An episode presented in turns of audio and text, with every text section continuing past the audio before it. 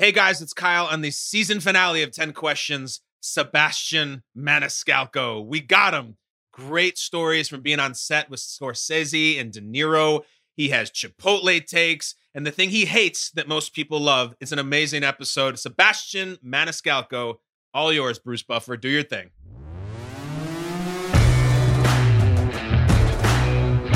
This podcast is scheduled for 10 questions. Fighting! Out of New York, standing at 5 feet 11 inches tall and wearing the red, white, and blue trunks, presenting Kyle Brandt. Well, thank you, Bruce Buffer. Thank you, everybody listening, watching. Welcome to another episode of 10 Questions, where we don't just have conversations, we have competitions, and everybody leaves with a score.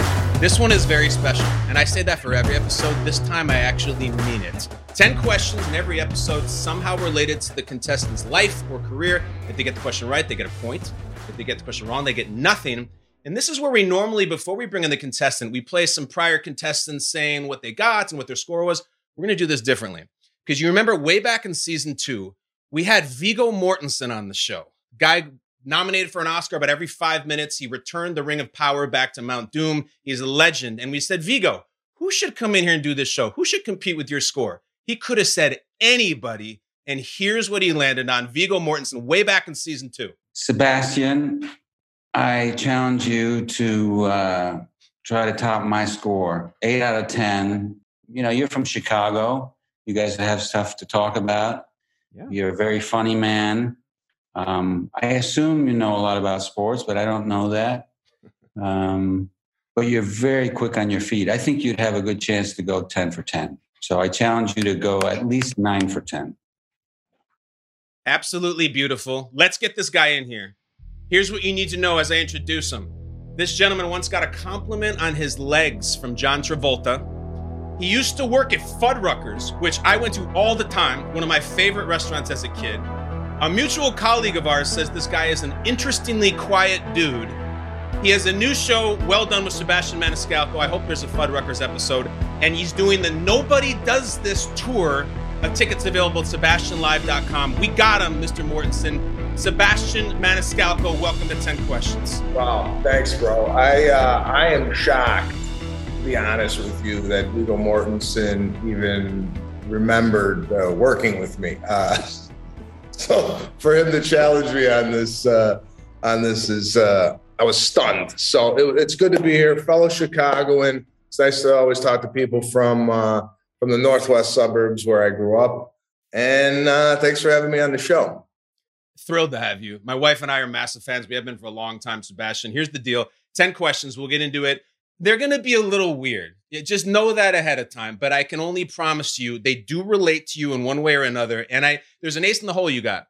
Sebastian, if at any point you're like, what is this? What? I have no idea. There's a lifeline. And our lifeline on the show is called Ask a Millennial. We have a real millennial who will come in in another window here and lend his youthful perspective. You can call for it anytime you want. Sound good? That sounds great. All right. 10 questions with Sebastian Maniscalco. Can he beat Viggo Mortensen's score? It starts now. Sebastian, your first category is The Sopranos. The Sopranos, okay? In The Sopranos, who is Meadows' father? Tony Soprano.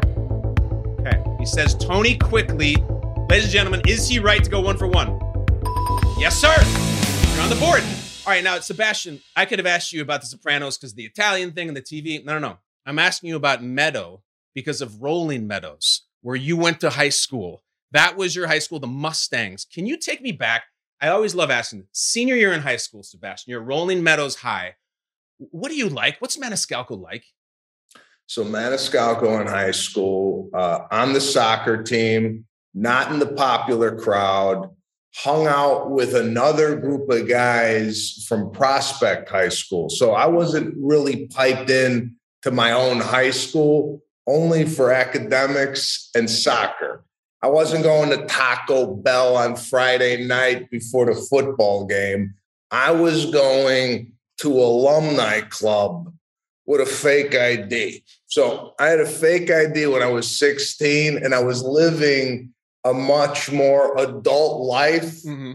than my years reflected. So I don't know if you got caught up in this craze uh, in Chicago, but that's all we were doing was going dancing on the weekends. Uh, there was no uh, there was no football games. There was none of that. We were going to team dance clubs, and then subsequently, when we got our fake IDs, we would be going to like Acapulco Bar and. Acapulco Bar was going big. I know that place. Let me ask you your fake ID. Sebastian, what species did you have? Did you have like your picture with some crappy fake, or did you have an older person's actual license? I'm going to leave it at this with the fake ID. It was my photo. Okay. okay. And it was authentic. All right. I'm going to leave it at that. Did you get this from some inside guys or like that? Leave it at that as a shady thing to say about your idea. I need to know the roots. I don't know if I could elaborate on that topic anymore without being um, arrested. Smart, smart. But you took it and you went to Acapulco and you danced. And uh, what do you think you're wearing that night at Acapulco while you're dancing as a senior in high school? So, what is this? This is 1991. I had a beautiful Giorgio Brutini slip on, no socks, an IOU sweatshirt from Merry Go Round and um, and Cavaricci's. Oh yeah. Z Cavaricci. Right? I, I got to be older than you. I'm 48, so this might be uh, ahead of your time. I'm 43. I wore Cavaricci's, but I wore them in junior high, not high. So I'm with you, dude. I'm, I'm totally with you. Same part of the country, raised in a lot of the same ways. Sebastian, you're one for one. You already got the hardest thing. You got a point. Let's move to question number two. Question number two, your cat. This might change things dramatically. Question number two, your category is rap music. All right.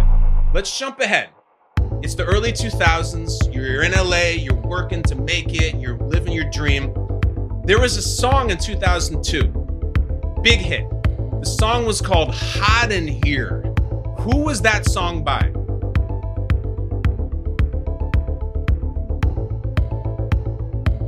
You know what? I'm going to call the millennial. Bring him in.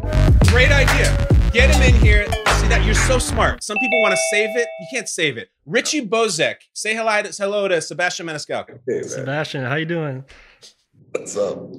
All right. So 2002 songs called "Hot in Here." Now Richie is has been hot himself. He got Gaffigan the point. He got Jim Belushi the point. He's on a bit of a hot streak. You guys have 30 seconds to talk through this. Sebastian and Richie, go.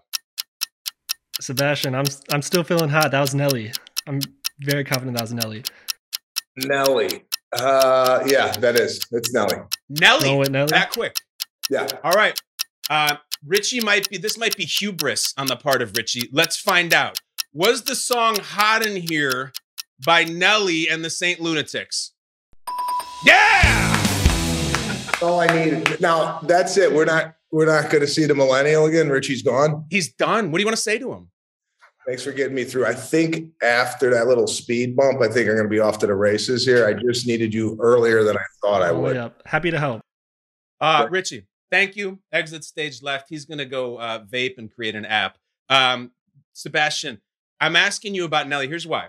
Because in that song, uh, Hot in Here, there's a line that goes, Then I'm leaving, please believe in me and the rest of my heathens. Check it, got it locked at the top of the four seasons. And that brings me to you. For years, you worked at the Four Seasons. You write about it beautifully in your book, which I just finished, Stay Hungry. Um, Sebastian, give yourself what would your Yelp review be of yourself as a waiter? Oh, wow. Yelp review. It would be um, drinks and food came out timely. However, server should be a little bit more friendly and seems extremely angry to be here. So you're first of all, that's a great review. When you're setting down the lemon drop martinis and, and the nut trilogy, whatever that thing was called, you were just like, God damn it, take the nuts. You were actually pissed inside because you were a good waiter, I think. I was good. I mean, I, I, got the order right. There was never really a problem with me getting the information correct. My problem, and I actually wish I was better at it now reflecting, back at the working at the Four Seasons. My problem was I was using the job just to supplement my income while I was pursuing my dream. So my passion really didn't lie with waiting tables and food and beverage at the time. Uh, so I didn't really. I, I, used to play a game with my other server, uh, uh, my uh, coworkers. Yeah, where I would say, "Let me try to get through one table without talking to them." so the game would be: I would come up and I would just kind of nod my head, and they would just give me the drinks. Come back, put the drinks down, and then sometimes they would just give me the. It, it, I was just trying not to talk. It was a game. It was it was it was a boring job for me, but now I wish I would have paid more attention to. We had like wine experts come in, Scotch tastings. We had Thomas Keller from uh, French Laundry come in, and I I wish I would have gained some knowledge, but at the time I just didn't want to be there. I totally understand it. And I would imagine when you're chasing your dream, you must have had in that job a cavalcade of, of movie stars and celebrities and people successful come and order the martini from you. I'm sure that happened, right? So 1998, I started there, and Four Seasons was the place to be, the Windows Lounge. Uh, typically, they would have all the press junkets there for the movies. Yeah. So you would get a lot of celebrities coming through there. I mean, some of the regulars were, you know, Sean Penn was constantly in there, and Nicole Kidman uh, waited on her. Shaq came in on Sundays. Uh, I waited on Robert De Niro, Al Pacino, all all these people. Uh, John Travolta. That's where I got the leg comment. Um, so yeah, it was uh, it was surreal coming from the northwest suburbs of Chicago in 1998, and then literally two months into being here, you know, I'm waiting on uh, on Nicole Kidman. It was just surreal. Uh, so yeah, it was exciting. Every time you went into work, you didn't really know who was going to come in.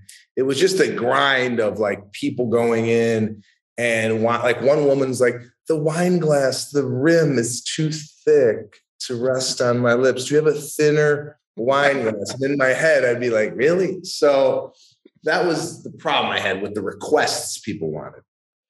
What about the end of it? Never mind the requests. What did you learn, and what would you what would your tip be, so to speak, Sebastian, to the general public about tipping when they go to restaurants and bars? Standard for me was 20%. Now, I rarely veer off 20% just because I know how hard the job is. And sometimes when service collapses at a restaurant or the food comes out wrong or, or what have you, I mean, you really got to be not a nice person uh, to get less than 20% for me. But 20% is kind of the standard. But uh, now what I've I learned this from Seinfeld. Seinfeld, I, I think tips really, really well, mm-hmm. and he'll just kind of, you know, if it's, well, this is what I've adopted. If it's like a three hundred and twenty dollar bill, okay, I'll give a hundred. Hundred. So, kind of hundred is the standard tip for a dinner, unless you really screw up yeah, and then, but then also like you have this pain in the ass now where you're a public person, and let's say someone does screw up and you you go below 20. Then they take a picture of the tip and they tweet it. Sebastian Maniscalco was an asshole and he was rude to me. Don't you feel like you're up against that too?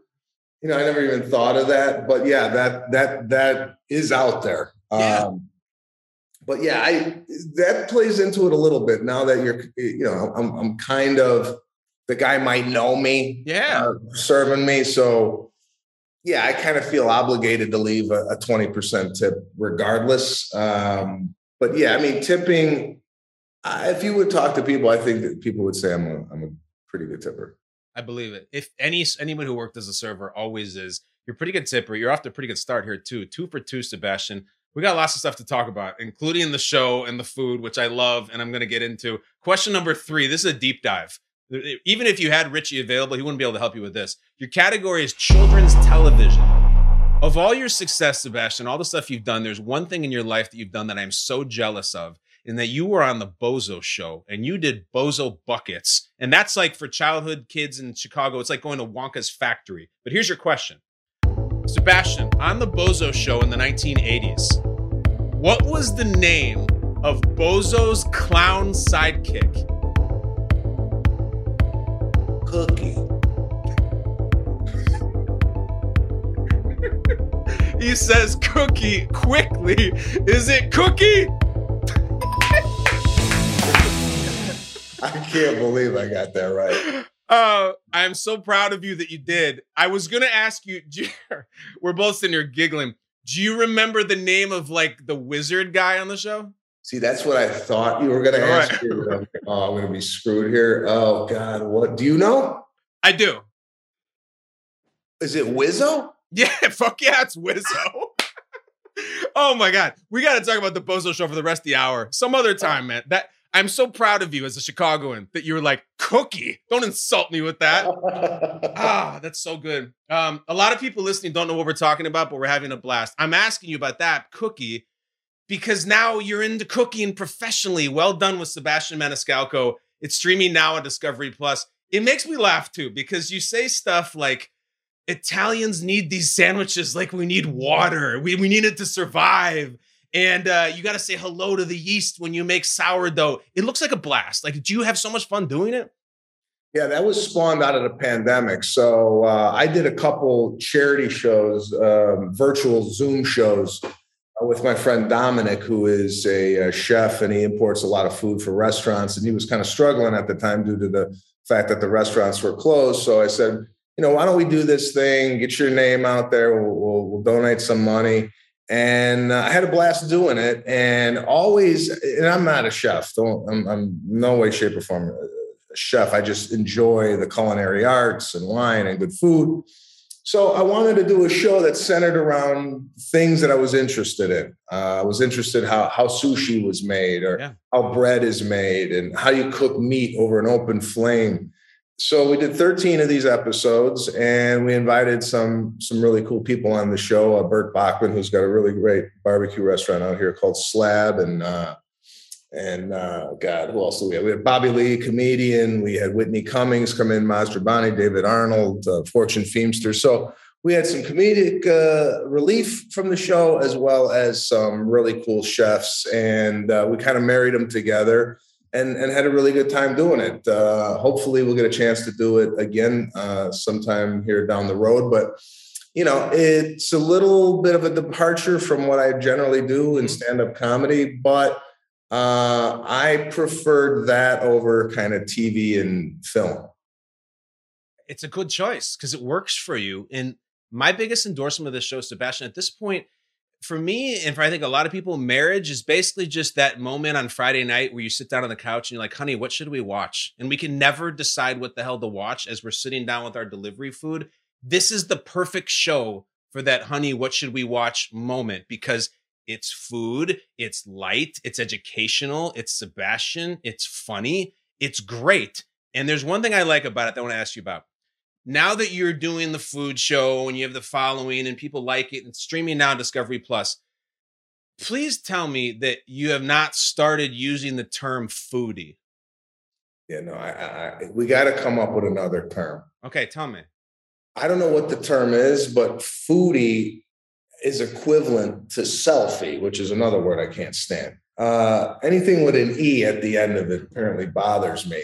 But yeah, I I have yet to come up with the term, but I just cringe when people go, "I'm a foodie." Are you a foodie? I just to me, it's not uh, something that I typically say, and I like the fact that you correlated the show with coming up with something for uh, a couple to watch because I run into that myself with my wife. We sit down and you know if you want to watch a movie i'm i want to watch something where someone's getting blown up or there's some type of beheading or something Let's watch John Wick.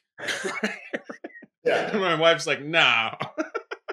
but yeah this show uh this show definitely has some humor in it and like you said educational and it's easy to digest it's not like you gotta you know pay attention the whole time it's uh it's it's one of those shows It's an awesome show. In, in my house, I want to watch the blowing up stuff, and my wife either wants to watch something about British people or something about um, home improvement. And I we just can't meet in the middle. We meet with this show, and everybody else should too. Let's go to question number four. Ready? Yeah. This is called Name the Movie, Sebastian. I have a movie clip for you. It's about 20 seconds long. I want you to listen to the entire thing, and all you have to do to start a blistering four for four and nip on Viggo Mortensen's heels is name the movie. Here you go. Sebastian Maniscalco, name this movie. Tell you what, forget the money. What? Forget the money. It's a lot of money. What, what, what, are you doing? What do you mean, forget the money? What am I doing? I'm talking to an empty telephone. I don't understand. Because there was a dead man on the other end of this fucking line. What do you think? Now, it's De Niro, but I'm trying to pin the movie. I'm going to say, I could get this wrong. Is it The Irishman? Sebastian says it's The Irishman. Is it The Irishman?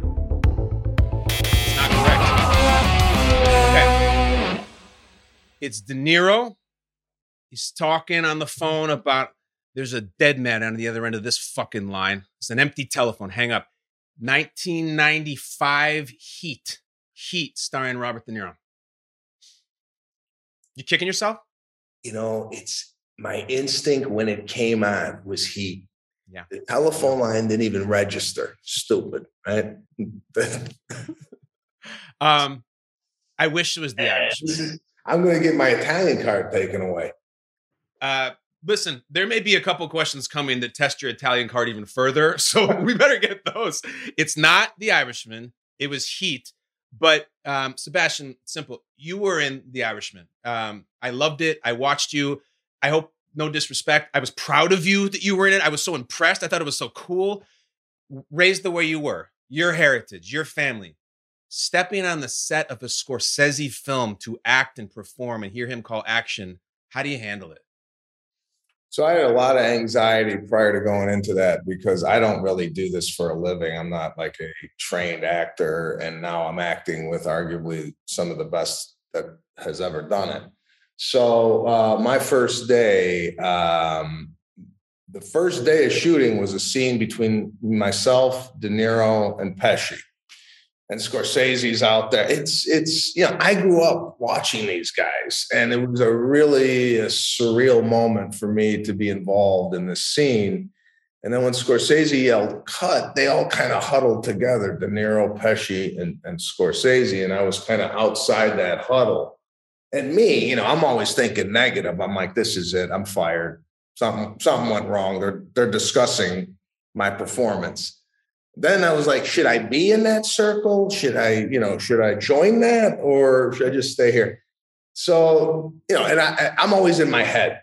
So uh, it was surreal, nerve wracking, but then exciting after I did one or two takes because now I'm like, I could do this because I didn't know if I could do it going in. There's a there's a bit of doubt uh, I have when I jump outside what I generally uh, do for a living, which is stand up, and whether it be a TV show, acting, or, or, or whatever.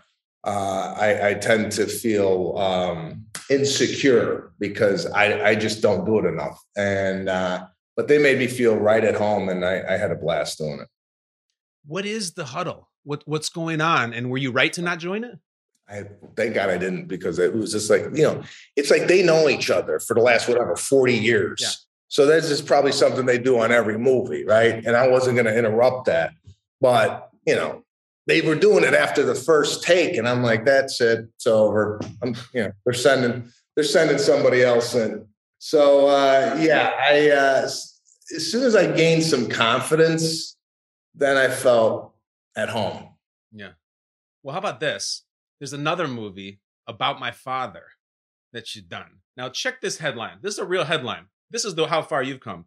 The headline says Robert De Niro joins Sebastian Maniscalco. That's how they phrased this thing. He's joining you in your little ship in a Lionsgate comedy about my father. All right, De Niro's playing your father in this movie.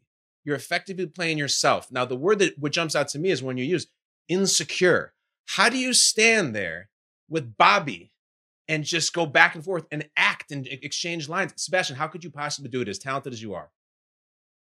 Here's another. I was pining over this the whole time because I co-wrote this movie with my buddy Austen Earl. Never thought it would even get made. Just Okay. kind of loosely based it on my life. Uh, it's a romantic comedy about a father and son relationship. And we Lionsgate loved the idea. They sent it out to De Niro, which you know I, I'm like, yeah, right. He's not gonna, not gonna like this or whatever. Loved the script. Then he wanted to hear it out loud, so we hired a bunch of actors. Went to New York, read the thing out loud, and then he committed to it. So as soon as that happened, I'm like, "Ah, I'm gonna do this soup to nuts with Robert De Niro uh, six week shoot in Alabama. Can I do this? Again, can I do this? And uh, again, anxiety. uh, You know, can I remember all these lines? You know, all this stuff. And when we got there, uh, it took a little bit to get used to. Here's the difference, and you'll hear a lot of comedians say this. Um, you know, the validation on stage that I'm funny is hearing the laughter Right. when you go to a movie, you don't really hear anything. So it's like, is this funny? You know, is this working? Uh, so that was my biggest speed bump to get over was the fact that I didn't know if I was doing well or not uh, based on um, you know my performance. So uh, and then I and then I uh, kind of leaned on De Niro during the movie just to kind of like this guy, you know, I got Robert De Niro for six weeks, so why not talk to him about you know what's his process? How do you do this? How do you do that? And man, he was really, really helpful and really a, a pleasure to work with. Very, you know, kind of to himself. It's not like you yell cut and you know you're going off laughing with him. He kind of you know, does his own thing and and sits kind of alone and and and you know you'd want to respect that. Maybe he's you know maybe you know joking around. Like he was on the phone a lot and whatnot. And I'm like he's probably trying to open up a Nobu in Alabama. Uh, so yeah, he was uh, he was really really cool to work with. And again, another one of those experiences where I'm like, because he's playing my dad, and he's such a professional. He wanted to hang out with my dad. Mhm. Uh, so my dad came to set to teach him how to do highlights because my dad's a, uh, a Hairdresser. hairstylist. Yeah. And he wanted to learn how to do highlights. So my dad is teaching De Niro on the set how to do highlights. And I'm looking at this going, I can't believe it. I can't believe my father and Robert De Niro. And they would talk on the phone. Like De Niro would call my dad, hey, you free? And he's like, yeah. How would you say this in Italian? I mean, it was it was incredible. So yeah, these things that are happening to me, they, you know, I didn't have a vision board and I said, I want to do a movie with it. I just wanted to come out to LA in 1998 and do stand up comedy for a living. Everything else has been really gravy. It's incredible. And the reason you can jump in there and do that with De Niro is because your roots are you you went to LA knowing nobody, having no contacts, nothing, and just made your way. It's unbelievable. We got to keep moving. Sebastian, you're at question number five now, and you're about to be pissed off at me because everybody hates this category. You're three out of four. Your category is spelling. Spelling. Here you go. Sebastian, how do you spell how do you spell Chipotle? C H I P O L T E. Give me that one more time. C H I P O L T E. Damn it. Unfortunately, that's incorrect. I I tried to give you a second chance. C H I P O T L E. You you flip the L and the T. I, I'm so sorry. I wanted you to get that one. You know what? Because that's how I say it. Chipotle. See, I know that you say it that way. And that's kind of why I asked the question. And you couldn't hit the brakes to nail the spelling. Why are we talking about it? Um, listen, first of all, everybody go to sebastianlive.com. First time I ever heard about you, my younger brother, significantly younger, he was like 11 years younger, sends me the clip. He's like, You got to see this guy. You got to see this guy. And it's this maniac on stage, sweating a little, and he's jumping around doing tortilla presses and guac and meat. And I'm like, This is amazing. I've never seen a guy do a bit like this. Can you walk into a Chipotle now? Like, how does that go when you do that? Do they they know your deal? No, I've, I've walked into many of Chipotle's after that special has aired, and nobody has said anything. It's, uh, but I wish actually I didn't do that bit when I did it because there's so much more I've seen at Chipotle to add to that bit. Because every time I go in there, there's something going on. What did you say? Uh, but no, I I thought and and uh, Chipotle gives out a like a VIP card, and some people I know have this card, and basically when they go in, they eat for free. Mm-hmm. So I thought maybe Chipotle would send me a complimentary VIP card, but Sure. I got nothing. Nothing. After all you've done for that place, nothing. Nothing, not even a complimentary burrito. So uh, yeah, I uh, I'm a big fan of Chipotle, and uh, yeah, I'm not getting not getting any any dividends from them. Well, it could be uh, maybe just because you keep mispronouncing their name on purpose, but I, I don't speak for the people at Chipotle. I, don't, I don't know. But I know this. We got to move on because unfortunately, Sebastian, you've missed two in a row. So let's get back on this. Let's go to our roots. Question number six. Everybody go to SebastianLive.com. Your category is the book of Genesis. All right, here we go. To cover their private parts, Adam and Eve made garments out of what? Leaves, Say it again. leaves. He says leaves, and that's absolutely correct. You got it. Thank God. We don't want to get you kicked out of the church, too. Wait, wait, wait, hold on. Wait. If if I miss any more, Yeah. what happens? Well, you don't catch Viggo. Oh, You okay. basically have to play perfect 10 questions from this way out. You don't get eliminated or anything, but okay, okay. if you want to catch Viggo, you got to go perfect. I'm asking you about them covering their private parts with leaves because they did that in the Garden of Eden. Here's what I don't believe about you all these incredible things you've achieved. How is it possible that you, with your heritage and your upbringing, it, how did you work at the Olive Garden? H- h- eh, For shame. Did your father not spit on the floor? How's it you did? How's it possible? So I grew up with a really stringent father when it, when it came to work. Yeah. You had to get a job. So there was no like summer break, spring break. It was literally you went to school and then you clocked in at some type of job. Mhm. So over the summer, Olive Garden had opened up near my house up in Schaumburg near the Woodfield Mall. Okay. And my mother was like, "You should get a job there." And uh, I said, "Well, you know, uh, yeah, you should you should apply and and you should start making some money there." So, although it's not authentic Italian food, it was a place for me to uh, to you know. I was they were they were making me pay bills when I came back from college. Really? I moved back into my house from college. Yeah. And I had to pay rent and and some of the electric bill. You know, it, was- Really? it was a free ride. So uh yeah, for an Italian guy, especially with a father who was born and raised in Sicily, to be working at the Olive Garden is is uh, sacrilege. Let- me just play a, a little devil's advocate. Woodfield Mall, massive, massive. Could there not have been a, a Bennigan's or a Chili's that might have been less sacrilegious to work at? there was a Bennigan's across the street. But I think what happened now that I'm starting to think about it, someone I knew worked at Olive Garden Okay, and got, and got me an in there. okay. That's Yeah, that's what it was.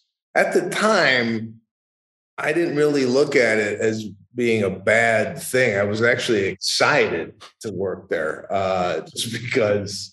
But I wasn't excited. There was a birthday song that you had to sing at the table. I wasn't really too keen on that. Sebastian, do you remember the birthday song? It started off uh, with the pasta we make to the lasagna we bake. Da, da, da, da, da. Pa- That's it. That's all I know. That's all you got. That's all I got. and of course, he worked there because he had a friend who hooked him up. Because when you're there, you're family. Like it, this is absolutely perfect. Um, Sebastian, you are now. Let me think about this. You are four out of six. We have four questions left. I want you to get all of them so you can tie Viggo. Question number seven your category is capital cities. Okay.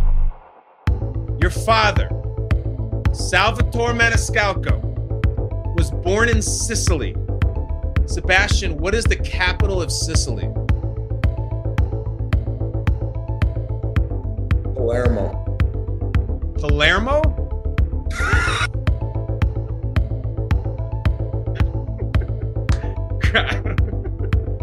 hold on, hold on. no good. Let's find out. He said pretty quickly and confidently, Sebastian Maniscalco, the capital of Sicily is Palermo. Is that right? It is. Oh, we're good. You're good, my man. Wait, did you know the answer? Yeah, I was messing with you. I Oh, okay, my God, you had me going, man.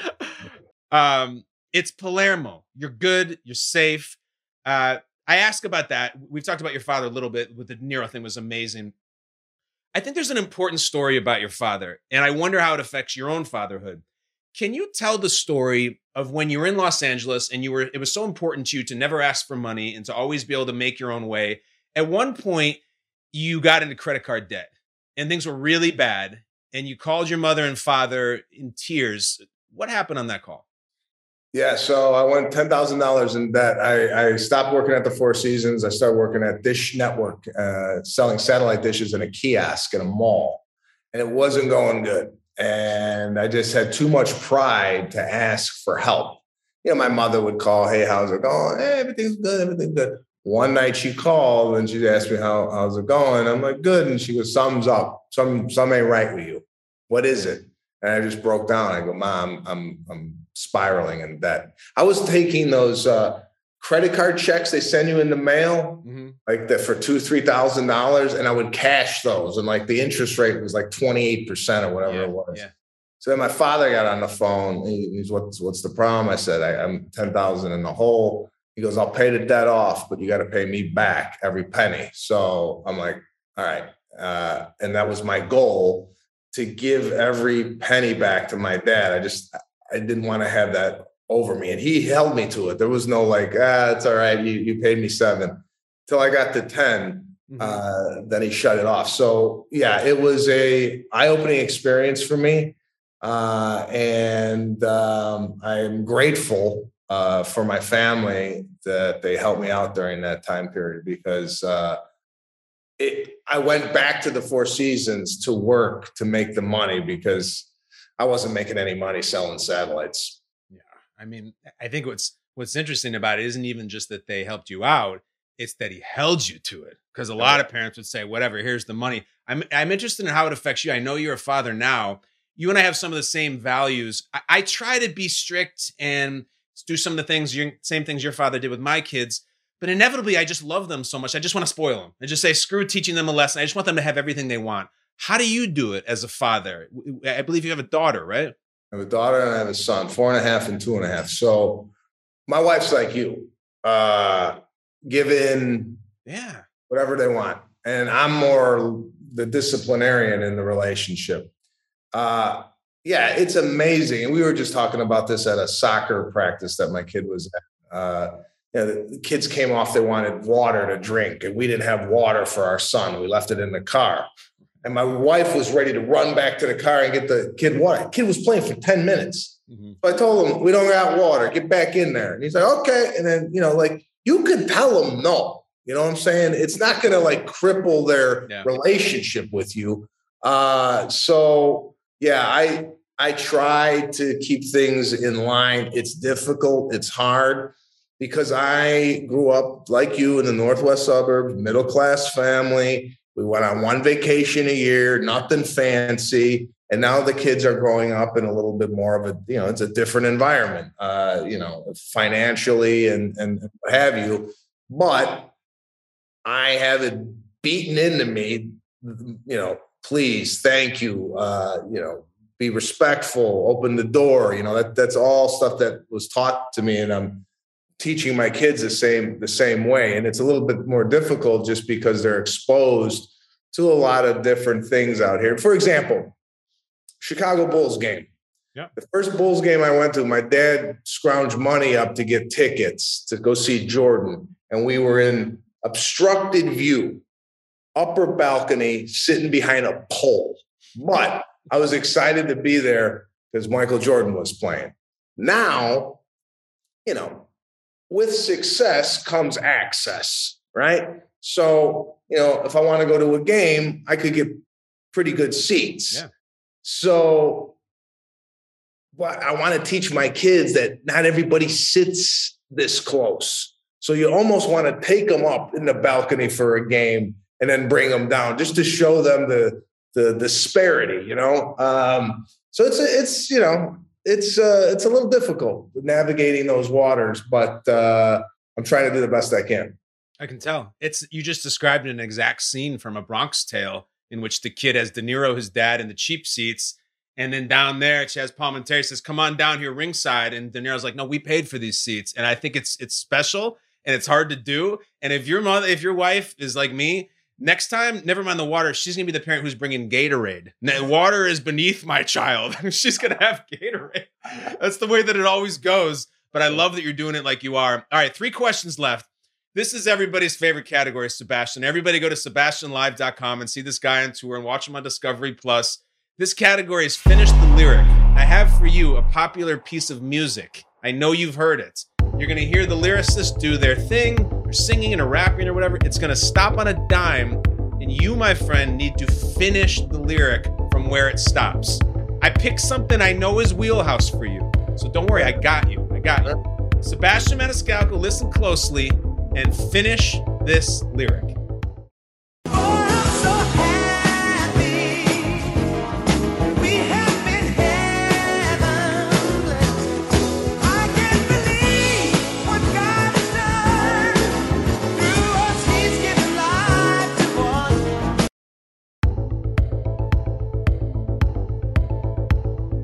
Isn't she lovely? Yeah! got it. Hit it. Of course, this isn't she lovely. Look at you. You're so stressed.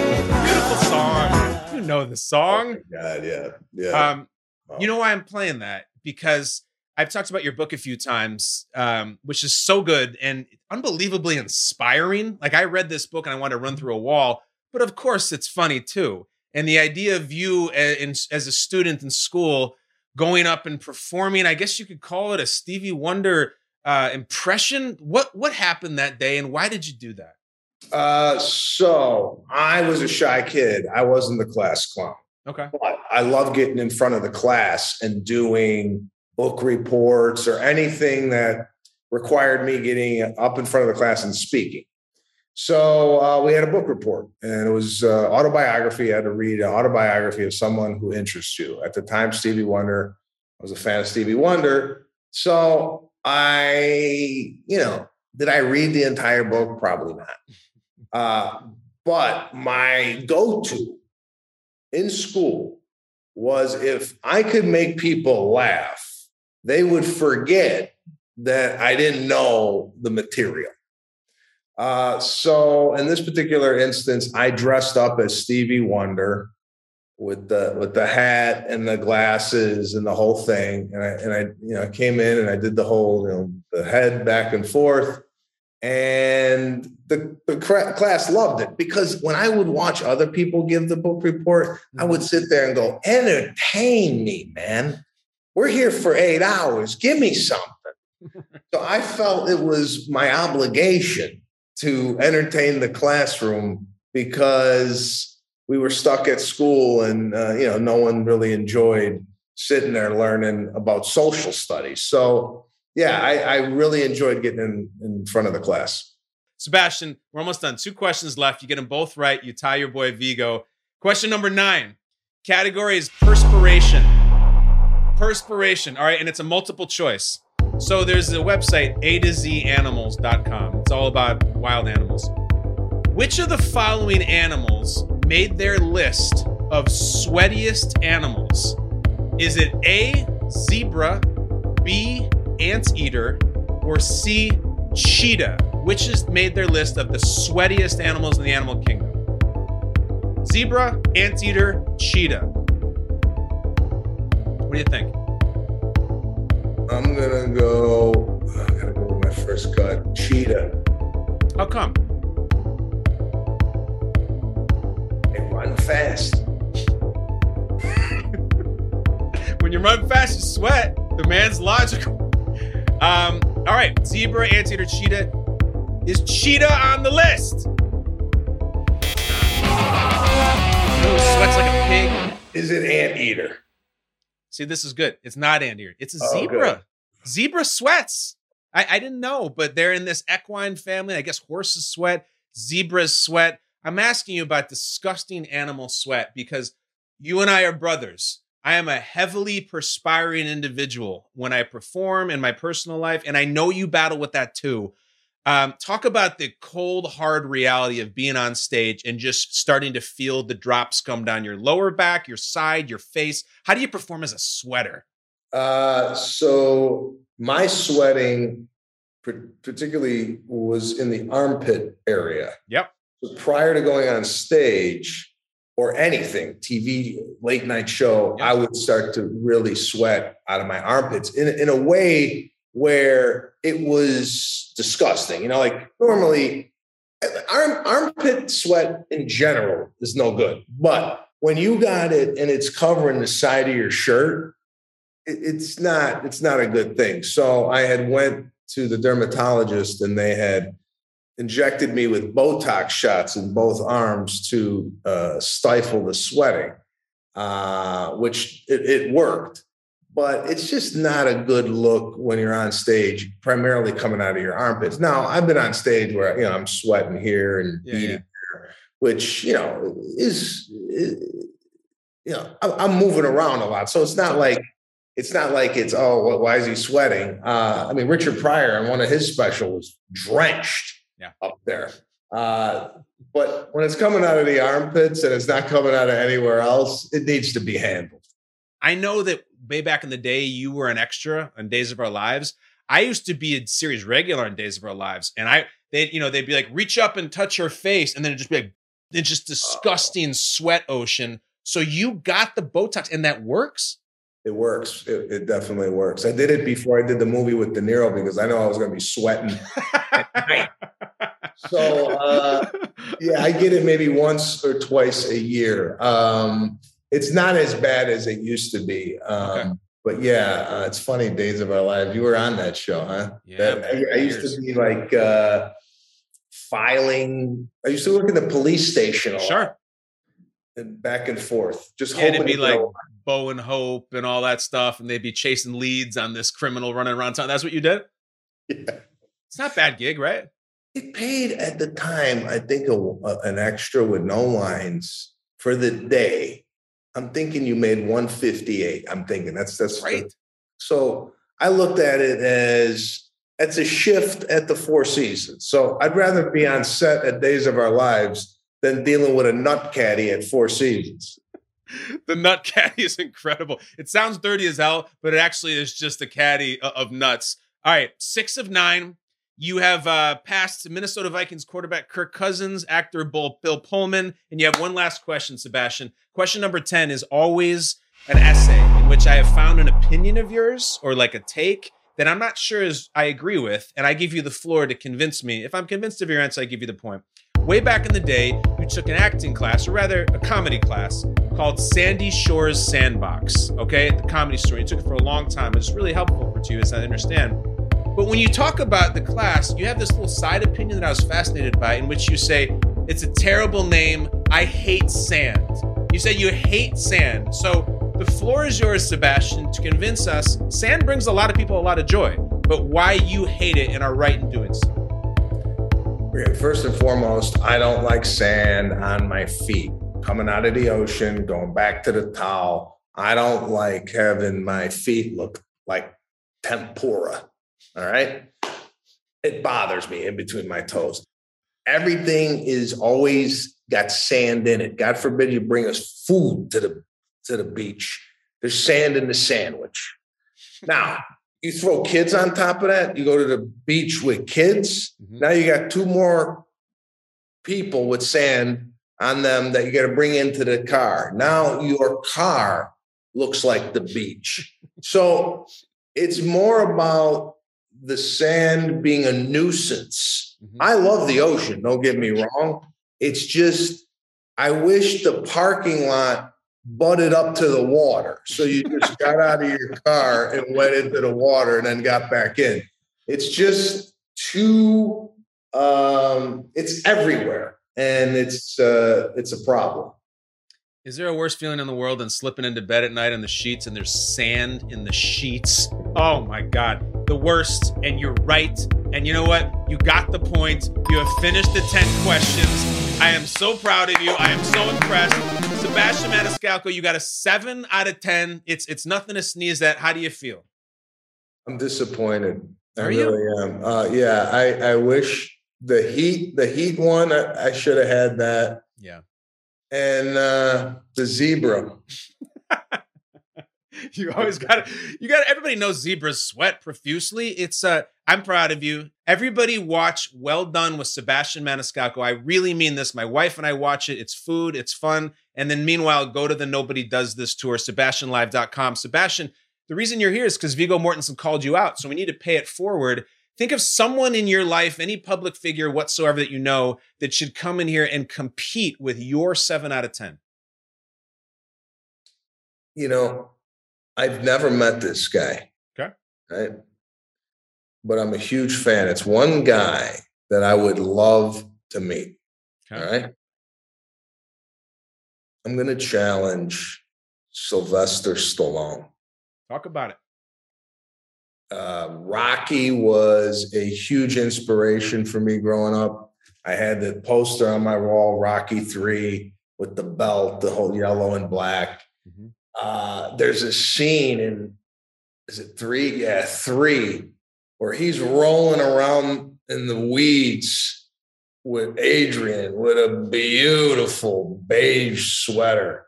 Mhm. I spent two or three years trying to find that same sweater after the movie came out. Uh, and it's just a guy that, you know, was just such a big part of my childhood. And, and, um, the, the- you know, when people go, well, who would you like to meet? That's one guy I would love to meet.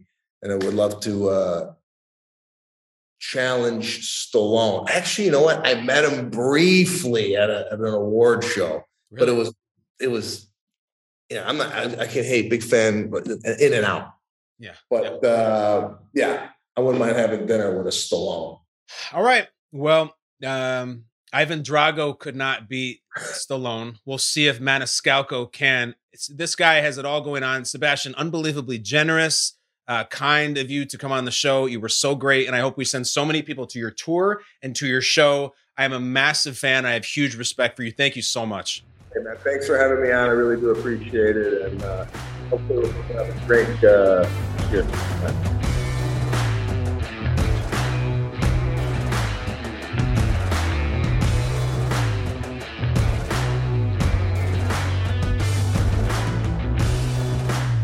This episode of 10 Questions was produced by Arjuna Ramgopal, Richie Bozek, and Isaiah Blakely.